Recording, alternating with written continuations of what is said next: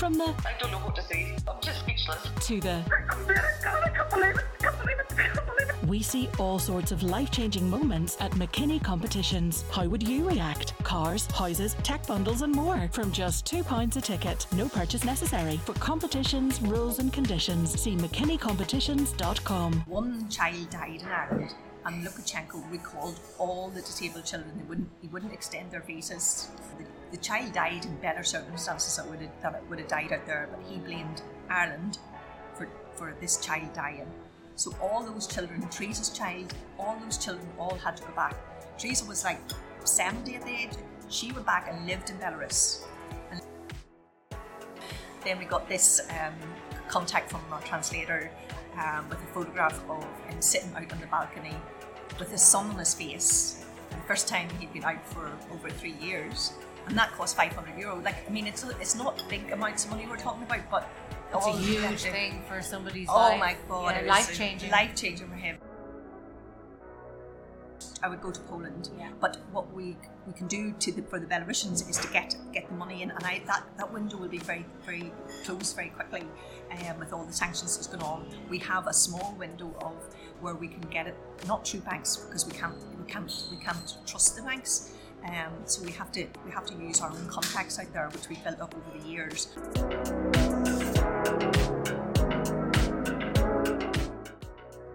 Jacinta Curran has been a core member of Chernobyl Aid Newry for over 20 years. The charity was formed to support um, orphanages and institutions in Belarus, the country that was most affected by the Chernobyl nuclear disaster in 1986. Belarus is uh, the poorest country in Eastern Europe and is ruled by uh, dictator Alexander Lukashenko. This is your host Elaine Ingram, and for this week's podcast, Jacinta explains how Belarus, even though the government is supporting um, Putin in his war on Ukraine, the poorest of the poor people within the institutions still need our help. Chernobyl Aid will have a bucket collection in the Quays on Saturday, the 12th of March. They're desperately looking for continued support, and specifically, um, Jacinta is appealing for a van if anybody has one, as they intend to go over to the Polish border to help out and supply goods. Hi, Jacinta. It's nice to meet you. Hi, Elaine. So, your charity is called Chernobyl Aid Newry. Yeah, and um, you've been. How long have you been running for?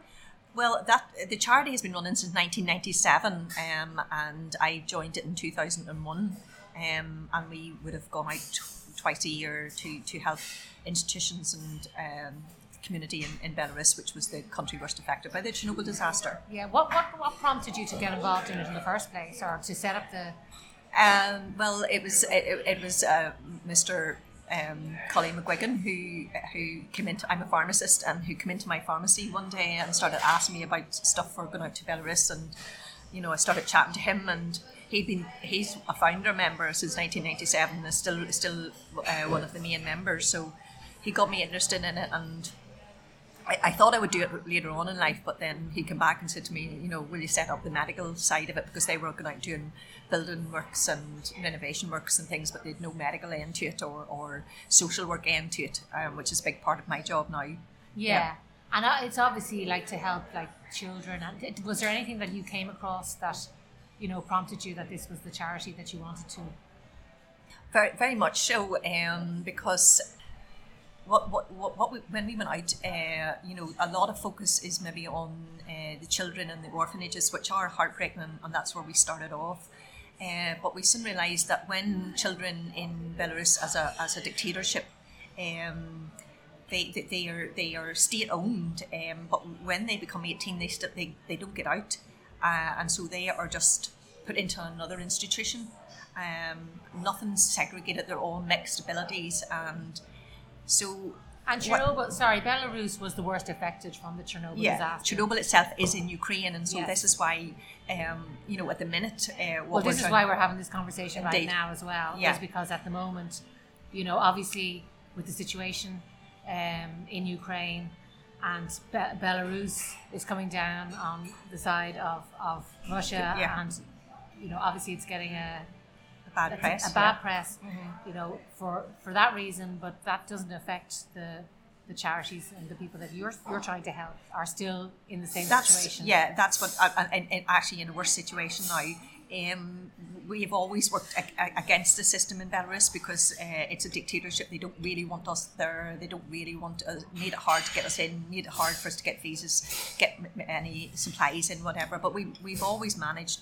Unfortunately, this last while with COVID and then restrictions that were put on the Minsk on on in, in uh, the flights going into Minsk and things, um, we haven't been able to go out. But we still have been able to get money out through our contacts out there um, to, to help in these institutions um, which are absolutely pathetic. Um, we've been we've been doing this for a number of years and we've been uh, writing articles on it all the time and you know it's it's just heartbreaking because um, now the dictatorship will be supporting Putin. The first thing that will go will be the money to these institutions that money will be taken away from them and they the little that they got will be given to the military. Um, Lukashenko is, you know, as, as, as bad a dictator as, as Putin is. Um, they do not care at all about these poor people. They haven't cared about them all over the years. They haven't given them enough. Um, they're hidden away in, in, in, in asylums and you know in things like in Second World War, War uh, camps. You know, in in in in forests and, and even local people sometimes you know don't even know you know that they're actually there or, or, or not even opening and rise up to to their um, to their plight but What now- sort of numbers are we talking here? Oh, we, you know, one of our big institutions has 500 in it. You know, at the minute we've had we have five institutions on our books that we try to help. Um, so our, our- you know, we have one orphanage. And it would have at least 500 different kids in it, and from different ages right up through to 18. And then, even when they're 18, they keep the best ones back so that they can do the work um, for for the rest of the orphanage. Um, and then at 25, those ones might go on to, to the other institutions to be the main workers in the other institutions, but they're never allowed out. Um, and I'm sure some. It sounds like something out of Barbara. the dark ages. It's really, it is really, you know, um, whilst, you know, in 2013 we, st- we started to get, we built a halfway house in honour of our, one of our members, um, Aidan, who had died uh, tragically with a brain tumour, and we, we, we tried to build a halfway house in his name. Um, and Aidan McAleen um, unfortunately he died in 2013. But in 2016, we got this house opened up, and it's been the first time that people have actually been allowed out of an institution. So we have we have. Um, did you have to? How, how did you get permission to get? well, it took us a long time. We tried from 2007. We were originally trying from 2007 when we had plenty of money in our charity, when things were booming and you know the economy and everybody building supplies and all were, were, were sponsoring us. Um, the, the, the authorities wouldn't let us do it then. But suddenly in 2013, we were out in Belarus, and I was away 200 miles away from this area where we wanted to build the the, the, the, halfway house. I got a call to, to come with my translator to see, you know, to t- discuss it at that point. and so things had moved on that that's that much that we were allowed to, to build this house, and it just happened to be that that was the trip that we'd gone out on that we'd realised that Aidan was not going to live. Um, it all seemed to be, you know, qu- you know, it all happened coincidentally or Yeah. whatever. Um, I don't think it was coincidentally. I think maybe there was another power working for us. And the house is out there, and there's like eight men who would never have a house of their own um, without this. And we go back every year. These are men that had come through the institutions. Yeah, been in orphanages since one of them was was um, was uh, left outside the orphanage as, as a as a newborn baby. So you can imagine uh, how delighted they are to have, and they keep it like spick and span. They're so proud of this house um, that you know, and that's only one of the things we've done. Done many other things. Um, we we made a like um, we renovated a, an army barracks um, to to put the first daycare centre in this village in Cherven so that mothers who have uh, less able children can uh, have somewhere to have respite, let, leave their children there, you know, during the day. Um, that was a very worthwhile project. Um, we did that in conjunction with uh, a girl um, who was out, who was living out there, and um, she was originally from Cork, but was living out there. So um, that that was an enormous success as well, um, because they don't. This the, the community out there is so so badly off. Um, it It's all it all stems obviously from Chernobyl disaster, yeah. and I mean we're going back like a long time, so maybe people won't even remember it's that far back. But um, what year was it anyway? It was 1986. 1986. The fallout is the fallout still ongoing with children that are born with disabilities and you know It's a- with a um, leukemia and Yeah, leukemia is high rate. Um, Down syndrome is high rate. Um, um, the, the, the radiation has definitely affected the chromosome, uh, the extra chromosome that causes Down syndrome. It's not only the, the actual radiation, actual damage that has done to their health or their well, it's the welfare of the families. It's the unemployment. It's the, um, the whole thing of like. Um, poverty and uh, alcoholism, um, which all all of that sort of stuff all follows. It's like Followed. a knock-on effect it's all it's all coming from that and poor women um, you can understand why a lot of women have to put their children in disabled children into orphanages because there's no help in the community.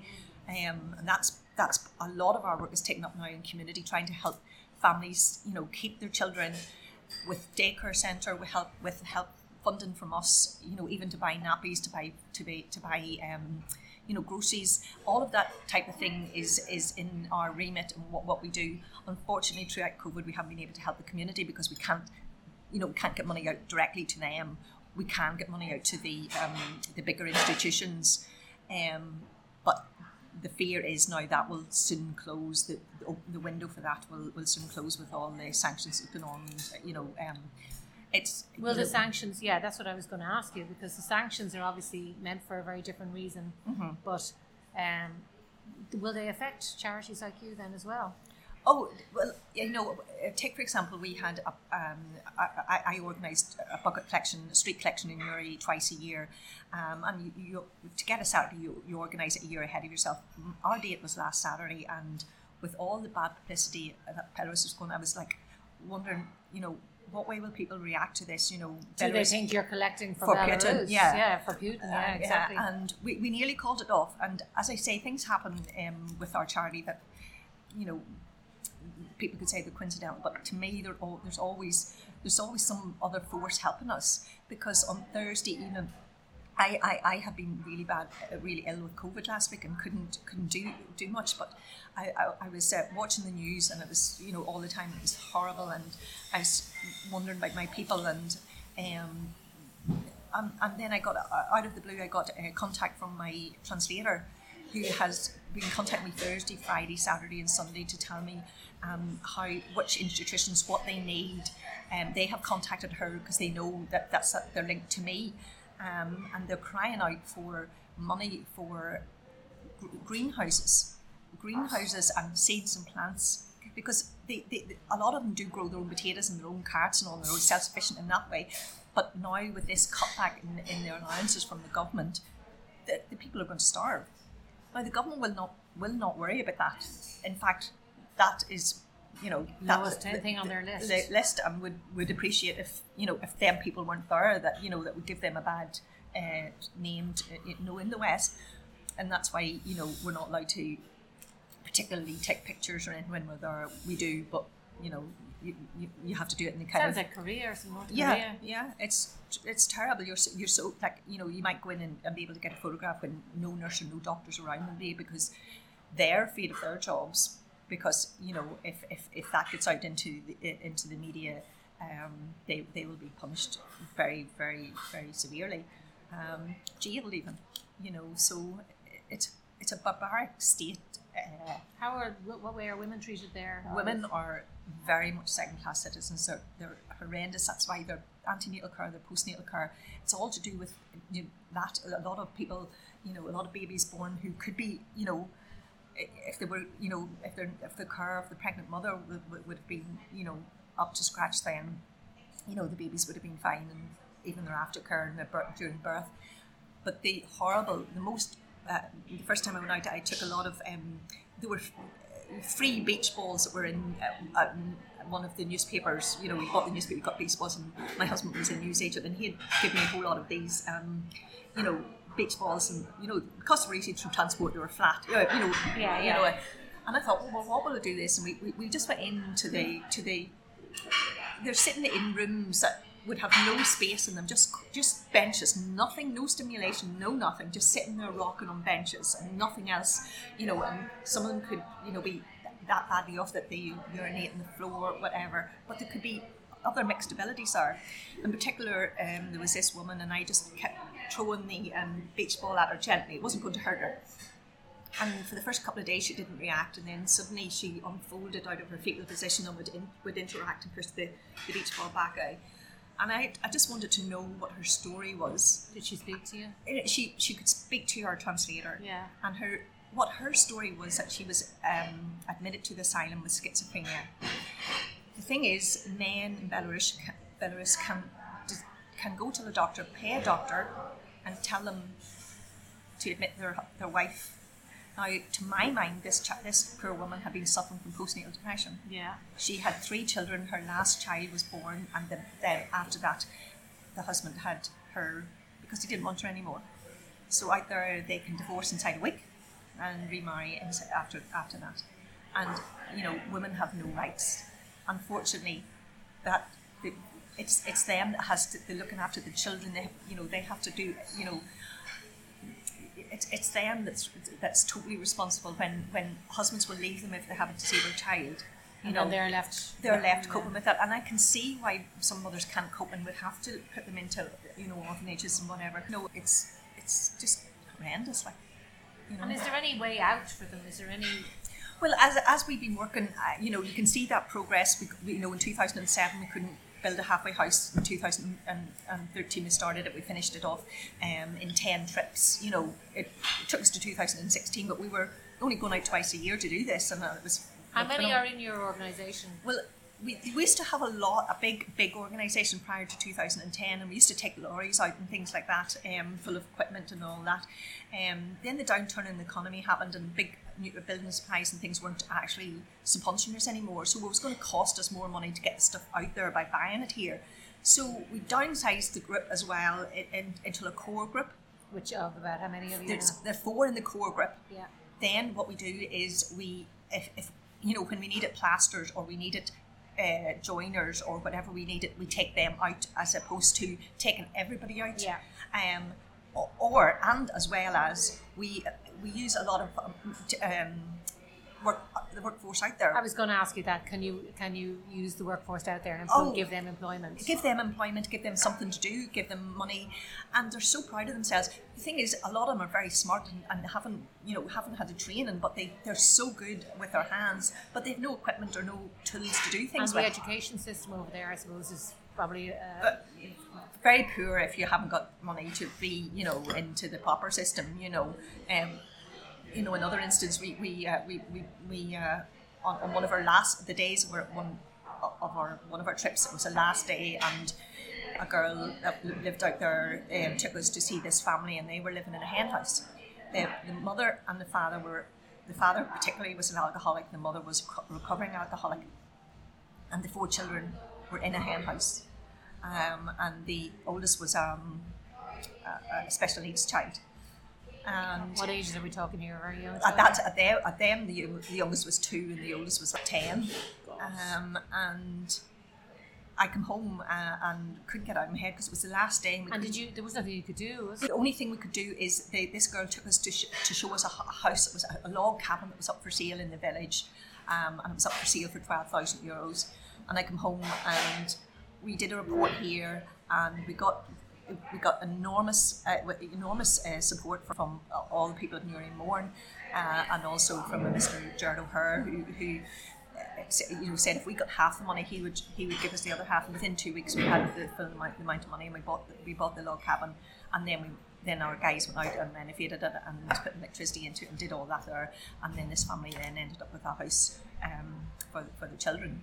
You know, it's so we even though some things are small, sometimes we provide um, like nappies to children or whatever. But some things are big and huge, and you know, um, but the small things mean, mean every bit much to somebody who's surviving on a, breadline. You know, if we set up, you know, paying for their pampers every month or paying for their groceries every month, or we've we've met so many over the years, and uh, uh, uh, Banya, who uh, um, you know dived into the river and broke his neck at 18.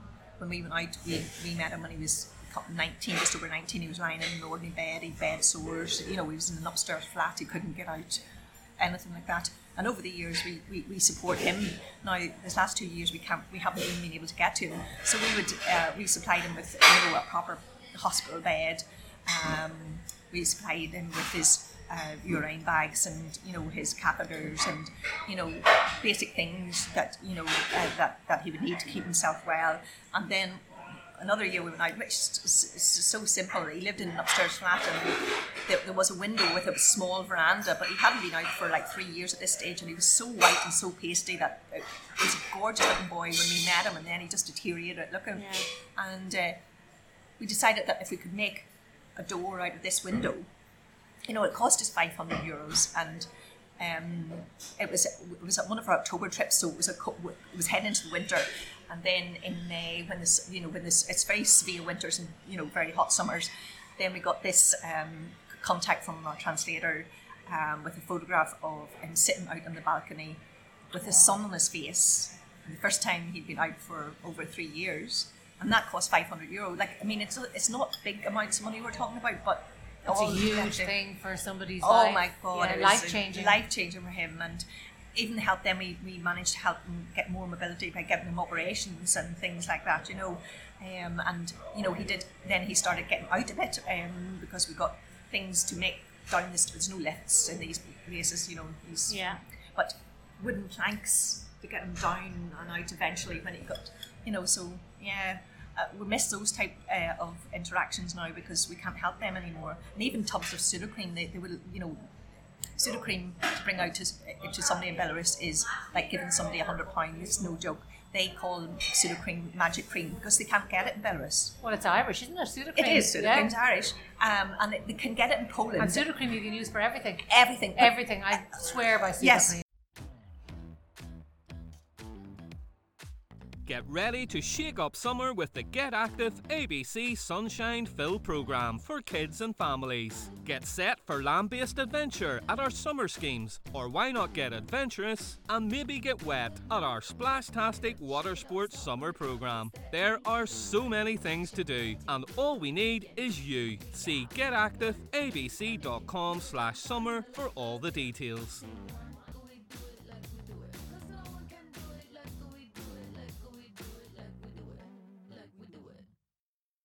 And um, you were talking about the, the climate over there. You know, they have very hot summers Yeah. and very severe winters. Yeah.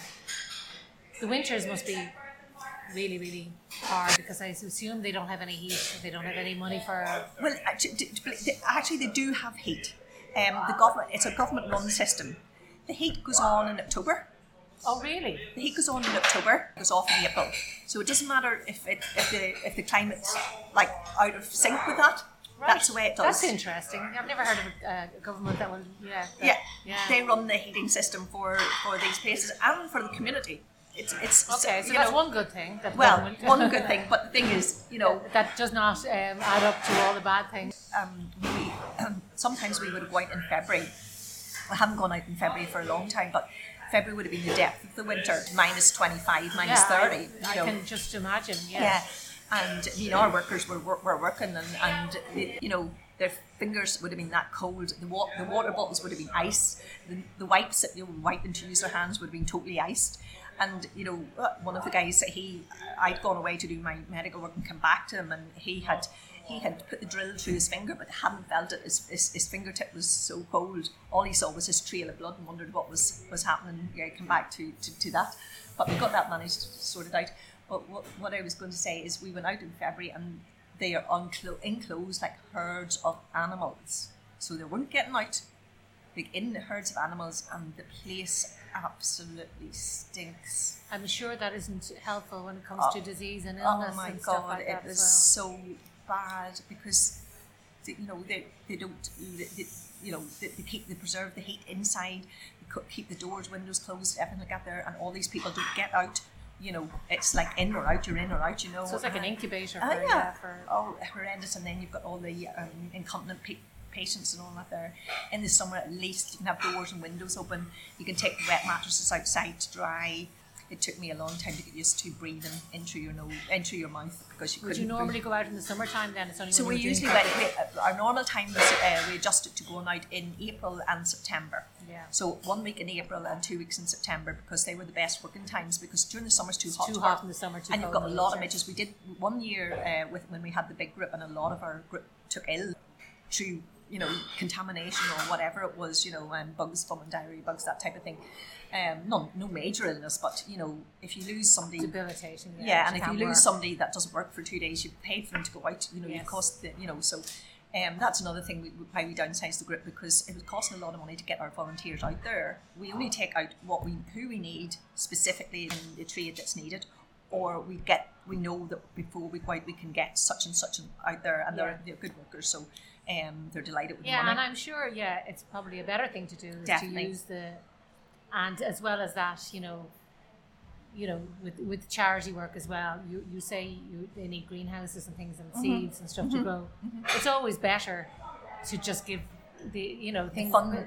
the, the tools, Yeah. not just sticking a bandage Exactly. on it and like giving Yeah. them. yeah, You know, I remember reading something somewhere before about you know the way there's all these clothing banks and things like that, and clothes that are being sent over to to poorer countries, you know, in African places, and they actually can be detrimental because they're then getting all these clothing and putting the local businesses, you know, the local Ex- people, yeah, out- who, who are trying to who make are a trying living. to make a living and Yeah. they can't. So, you know, un- unwittingly, you know, we're actually making the problem worse. Exactly, and you know that's what we found. You know, by taking a big group out and taking our supplies out, we we were only helping. We were helping the poor people, okay. But Yes. we weren't helping the surrounding community. Yeah, you're not. You're helping. You're helping in a in, in a specific, but in the grand scheme grand of things. scheme of things, yeah. and uh, you know the you know the the less the less rich people you know still have to make a a, a, a, a meager living out of you know selling whatever they can as well. So you know, there's so many la- layers of um, you know poverty out there that you know if you can, you know, we're obviously we're, we're trying to help the very bottom. We're also trying to kind of alleviate some of the problems before they get to such a state as you know they can't, they have no house to live in, or they have no food, or you know. If they have wounds, they can't go to the doctor to see, you know, to look, get them looked after or whatever. So that's where a lot of our work would now entail community work as well as the um, because the only the two things that you would actually be in the, in the community in the asylums is heat and they'll be fed to whatever level you know in the community some people don't have anything don't even have the money to, to feed their children you know so it's it's it's hard sometimes to decide where you should spend your money you must. Yeah, that's the thing. I mean, you must come across so much poverty and so much Yeah. horrible, awful stuff that having to pick and choose. Like you were talking about that guy that you helped, which is absolutely amazing. But then there's some other guy down the street who's in Yeah. maybe the same. How do you? How do you choose? It's usually we, we don't say no to anybody. Yeah. So if we're approached, um, we will, we, and you know, I have followed these people since we went out, you know, from 2005, 2006, you know, and um, and the asylums, uh, my first asylum, uh, you know, that we went to, uh, and we still go back to it, and that's where we built the halfway house in 2013, you know, on their grounds, you know. So we never forget anybody, and we never turn away anybody. The, the amount of help we can give is is obviously dependent on how much money we have, but we never we, de- we never say no to anybody. And every year it kind of is a growing and growing and growing list for your money to be divided Yeah. upon, you know. So it's like the loaves and the fishes, you know. But Exactly. everybody's anybody who would approach us, we would never turn anybody down. And you were talking earlier there about the um, the fundraiser that you had, Uh. and you were concerned about you know thinking that they were Yep. um, Um, we were were supporting you Yeah. And yeah how how Uh, did that actually because our, our, our, our, charity is called Chernobyl Aid, Aid, Aid Newry, it is it is Chernobyl is part of the, is, is in part of the Ukraine. I think that's probably helped us as well. But the thing is, uh, people were so generous. They know our story from going out all the time. Yeah. Um, Newry Mourne. so you don't think there was any confusion Not any. Not. I was worried, and you know, we had maybe two remarks in the whole you know day. That was, uh, and we got. Um, well were- were they just not something yeah, like you know, just you know, people being smart. But I mean, it was only the, it was only a couple of bad remarks, whereas you know everybody else was going, you know, fair play to you. It's like, and we got we had very little volunteers out because unfortunately, um, people weren't available, etc. You know, and, uh, and and I myself was down with COVID, so the but we still got three thousand pound, which Yeah. is amazing. Yeah. You know, um, well we literally we got two thousand five hundred, and then we had five hundred pound from one of our um, core members. He you know he donated five hundred pound on top of that because he he I, I was devastated I couldn't do it and. He, he donated that um, in, in place of me being there, so which Oh. was really lovely of him, you know, because he, he knows how much I worry about it. So yeah, that was a really nice surprise. So three thousand in total. Um, And what are you going to do with that now? You said you were. so um, we have uh, five institutions now which we are we are we are servicing, um, um, and I wanted to give each of them a thousand euros each. Yeah. Um, so the three thousand pound we have there, and we want to, you know, maybe appeal um, for more money or um, funding, um, not only for those but also um, to help the Ukraine uh, the Ukrainians.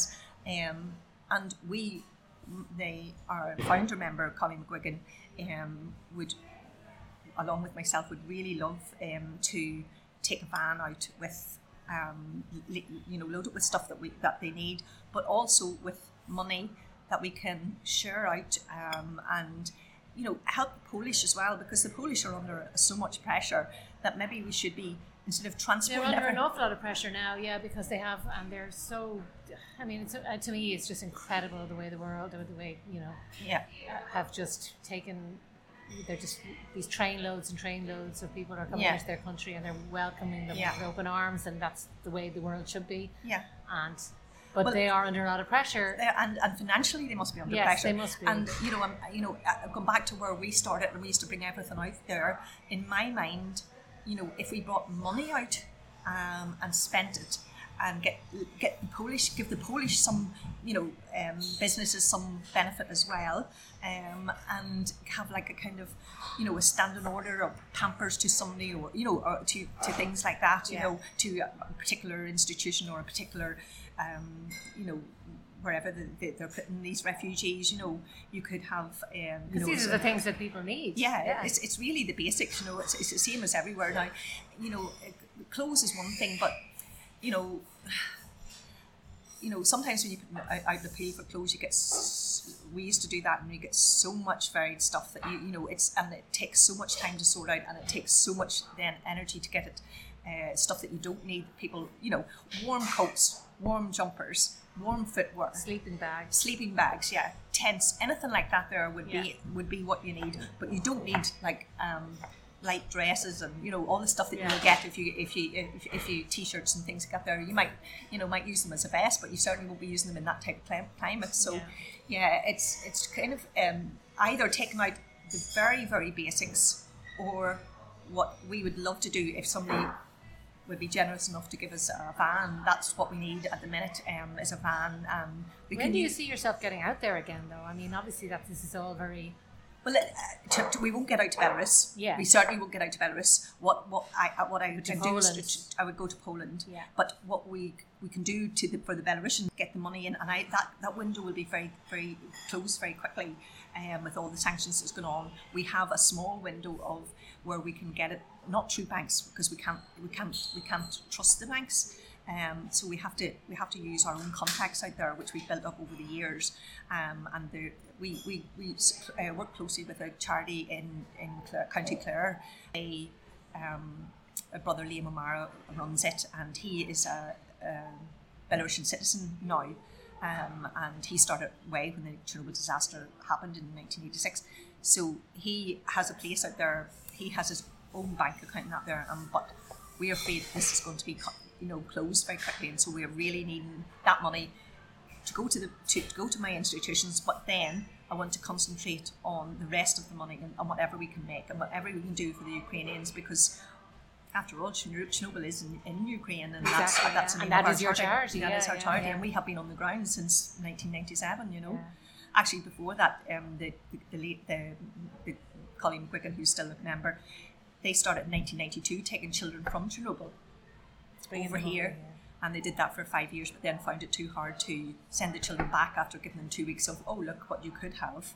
um, but you're not. You Was there not that. a case of trying to get children adopted over here or anything? Yeah, that, was- that a different. No, that was that was that was uh, that was all cut down, um, shut down. Would have been the early two thousands. I, when I, when I was going out there, um, there was a lot of um, less able children adopted by beautiful people in Ireland, all over Ireland. Yeah, I do. I met- remember all that. oh, met them so much. And there was a lady called Teresa, and she had this, um, you know, really um, very less able boy, um, and they they were all over in, in Ireland. Uh, a lot of them down round Clare.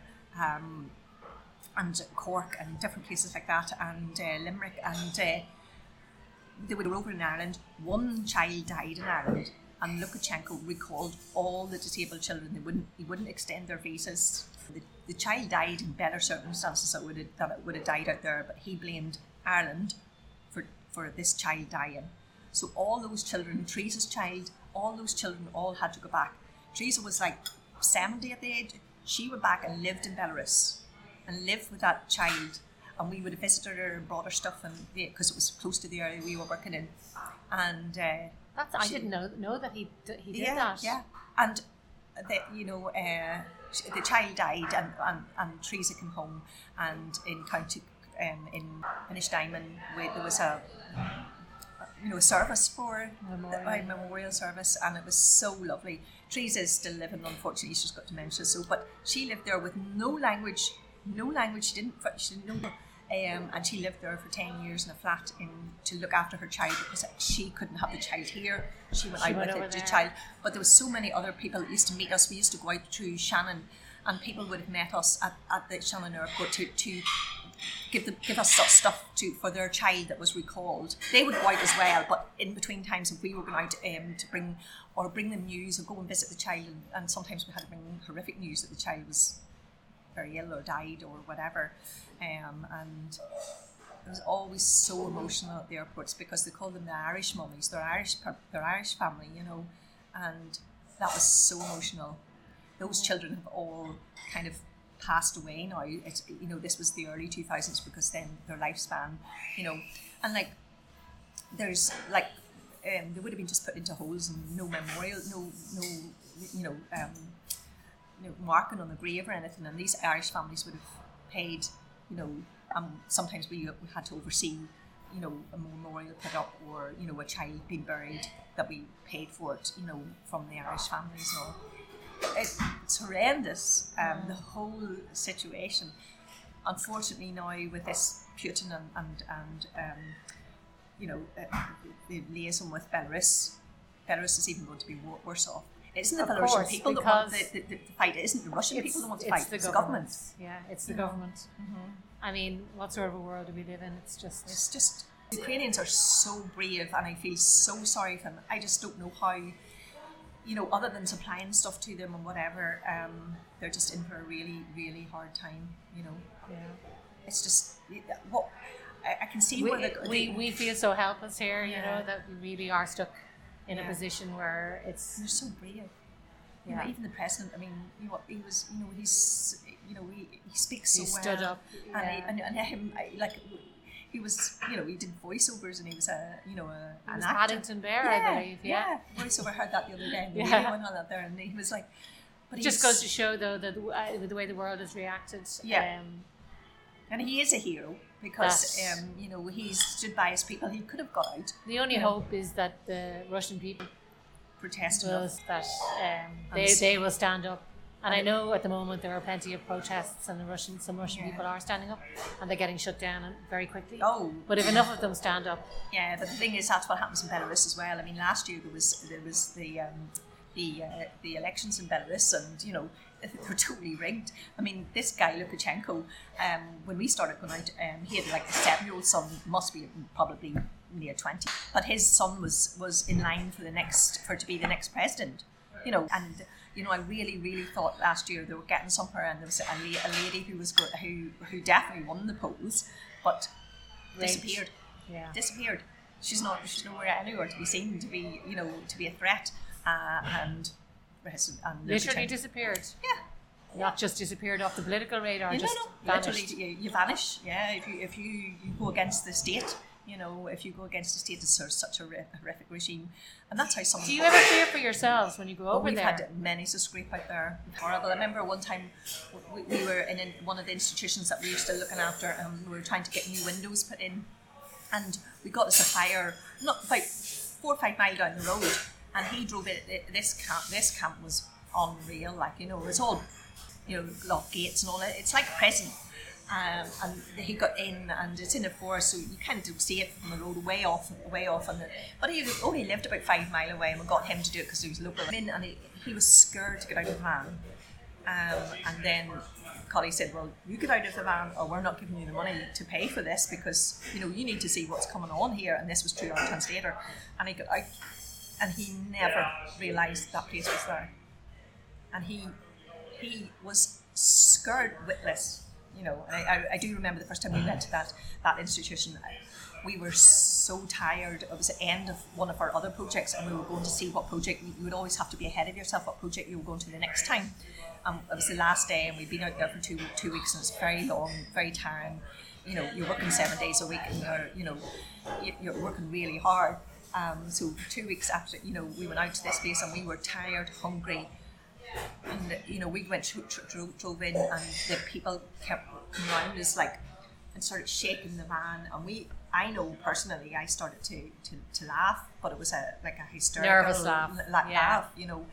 It wasn't funny at all. Um, and these people hadn't seen people driving in in a van before you see. So they were all coming around to see what was happening with the sheer volume of them our van was, was rocking you know and then we, we did work in that for we worked in that asylum for three years, which would have been six trips. But we also um, we did um, we still we still give them money for dis- when we go out. Every time we go out, we go and buy their disinfectant for them and their their pamper, well they call it pampers, but their incontinence pads. Um, and anything else that they might need, you know, something else, you know. So usually, every time you go out, you would spend around a thousand euro in each of the institutions, yeah. and then whatever else you need you spend on the whatever else you have you spend on the community. Yeah. Unfortunately, we can't get to the community, and that's my. I just hate all the poor people that we'd read it on us coming with their Sudocrem and our dressings, and and even just a chat. Even some people just you know even a hug. Yeah. Honestly, these people in um, the institutions have never been hugged. Never been hugged. And I remember there was one guy, Sasha, he was one of my first patients when I went out uh, into um, Yasovki, our first asylum. And he was a big, big, strong man, but he had, um, you know, a tracheotomy in, so he, uh, he was speaking through a voice box but he wouldn't speak to me and I, he had really bad ulcerated legs and I was trying to you know trying to make some inroads into as well as trying to teach the uh, the uh, um, you know what to do and how to do it if they had the stuff to do it with. And then the second time I went out, it was still no progress. He didn't look at me. He kept his head turned away and that there. And then I realised he was a very intelligent man. And, you know, I said to a translator, why, if we just give him the stuff and he can do it himself, you know, because when we give stuff to some of the nurses occurs, we're not sure 100% whether, you know, they're poor. They very little wages, 50 euros or something a month in their wages, you know, um, whether the stuff actually gets used on the, the patient. So we give this guy, I personally give him the stuff, you know, his his creams and his uh, washes for his legs and his fast to keep his, that keep the uh, legs clean and things. The next day we were out, was such an improvement in his, you know, this was six months later, and it was such an improvement in his legs. And ever since then, I have gone back to him, and he's still living, and he runs to me, and he lifts me up. He's big, big man, and he lifts me up, um, and I always have his his you know stuff to keep his legs right. I also have his. Unfortunately, you know, he has no other. Um, he loves uh, puzzle books. You Obviously, you have to buy them out there. Puzzle books and cigarettes and coffee. So he gets his wee parcel every time we go out. And I haven't been able to go out for him for you know Sasha for two and a half years now. Yeah. And I'm thinking he's dead by the time I get back out again. So sad. But he, for somebody who would not look at me, to now uh, over you know the last 15 years, he, when, when I come, he knows I'm coming to see him and he knows that, you know, and he just loves a hug. That's all he does, a hug. Yeah.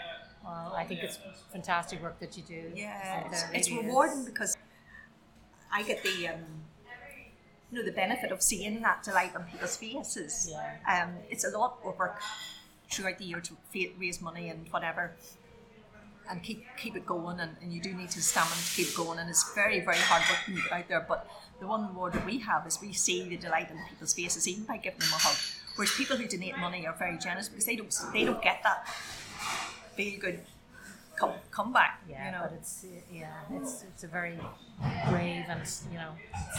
Yeah I, I know it sounds like you really. I can tell by you like that it really is rewarding for you. it is really rewarding Yeah. and it's something that you know I would have had a stressful working life and it was something I always Are you thought retired now? I'm just I'm retired yeah um, I retired through ill, ill health but it was forced on me with COVID then you know and, you know Could you see yourself ever like moving out to well? Well, not y- you know, I- at the moment we're not even not gonna, even allowed to you know Yeah. but uh, yeah I, I, I could um, I could or even somewhere closer, like you were saying, Poland. uh, yeah definitely yeah Yeah. I, I, you know, there's so much you can do, even if you're even if you're by yourself.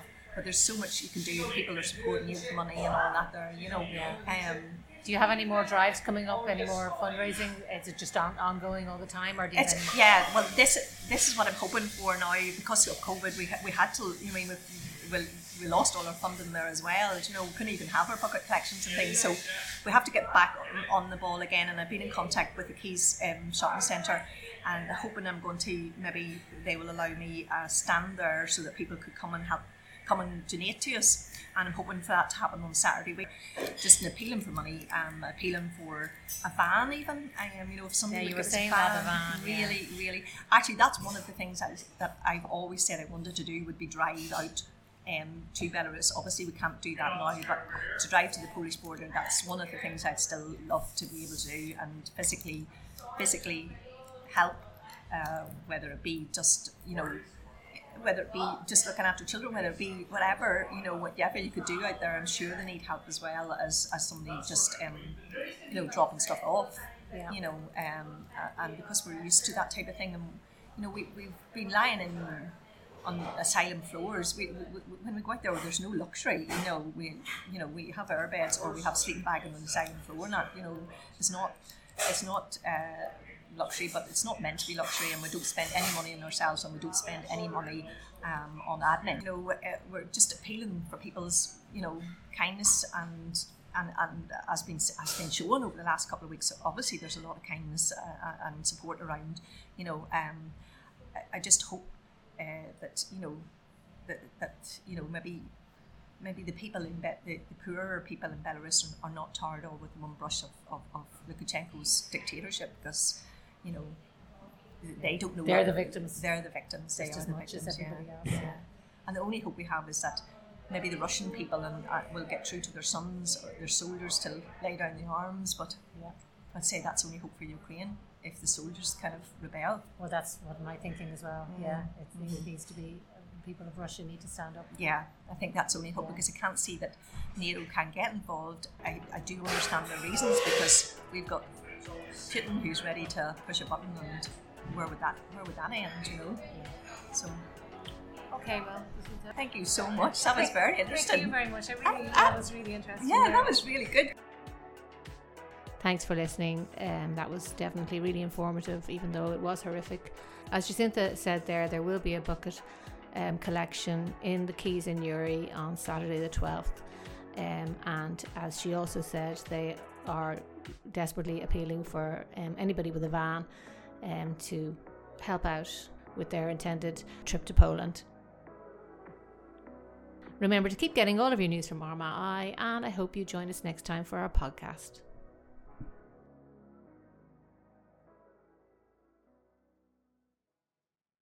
From the I don't know what to say. I'm just speechless. to the, God, I can't believe it. I Can't believe it. I Can't believe it. We see all sorts of life changing moments at McKinney Competitions. How would you react? Cars, houses, tech bundles, and more from just £2 a ticket. No purchase necessary. For competitions, rules, and conditions, see McKinneycompetitions.com.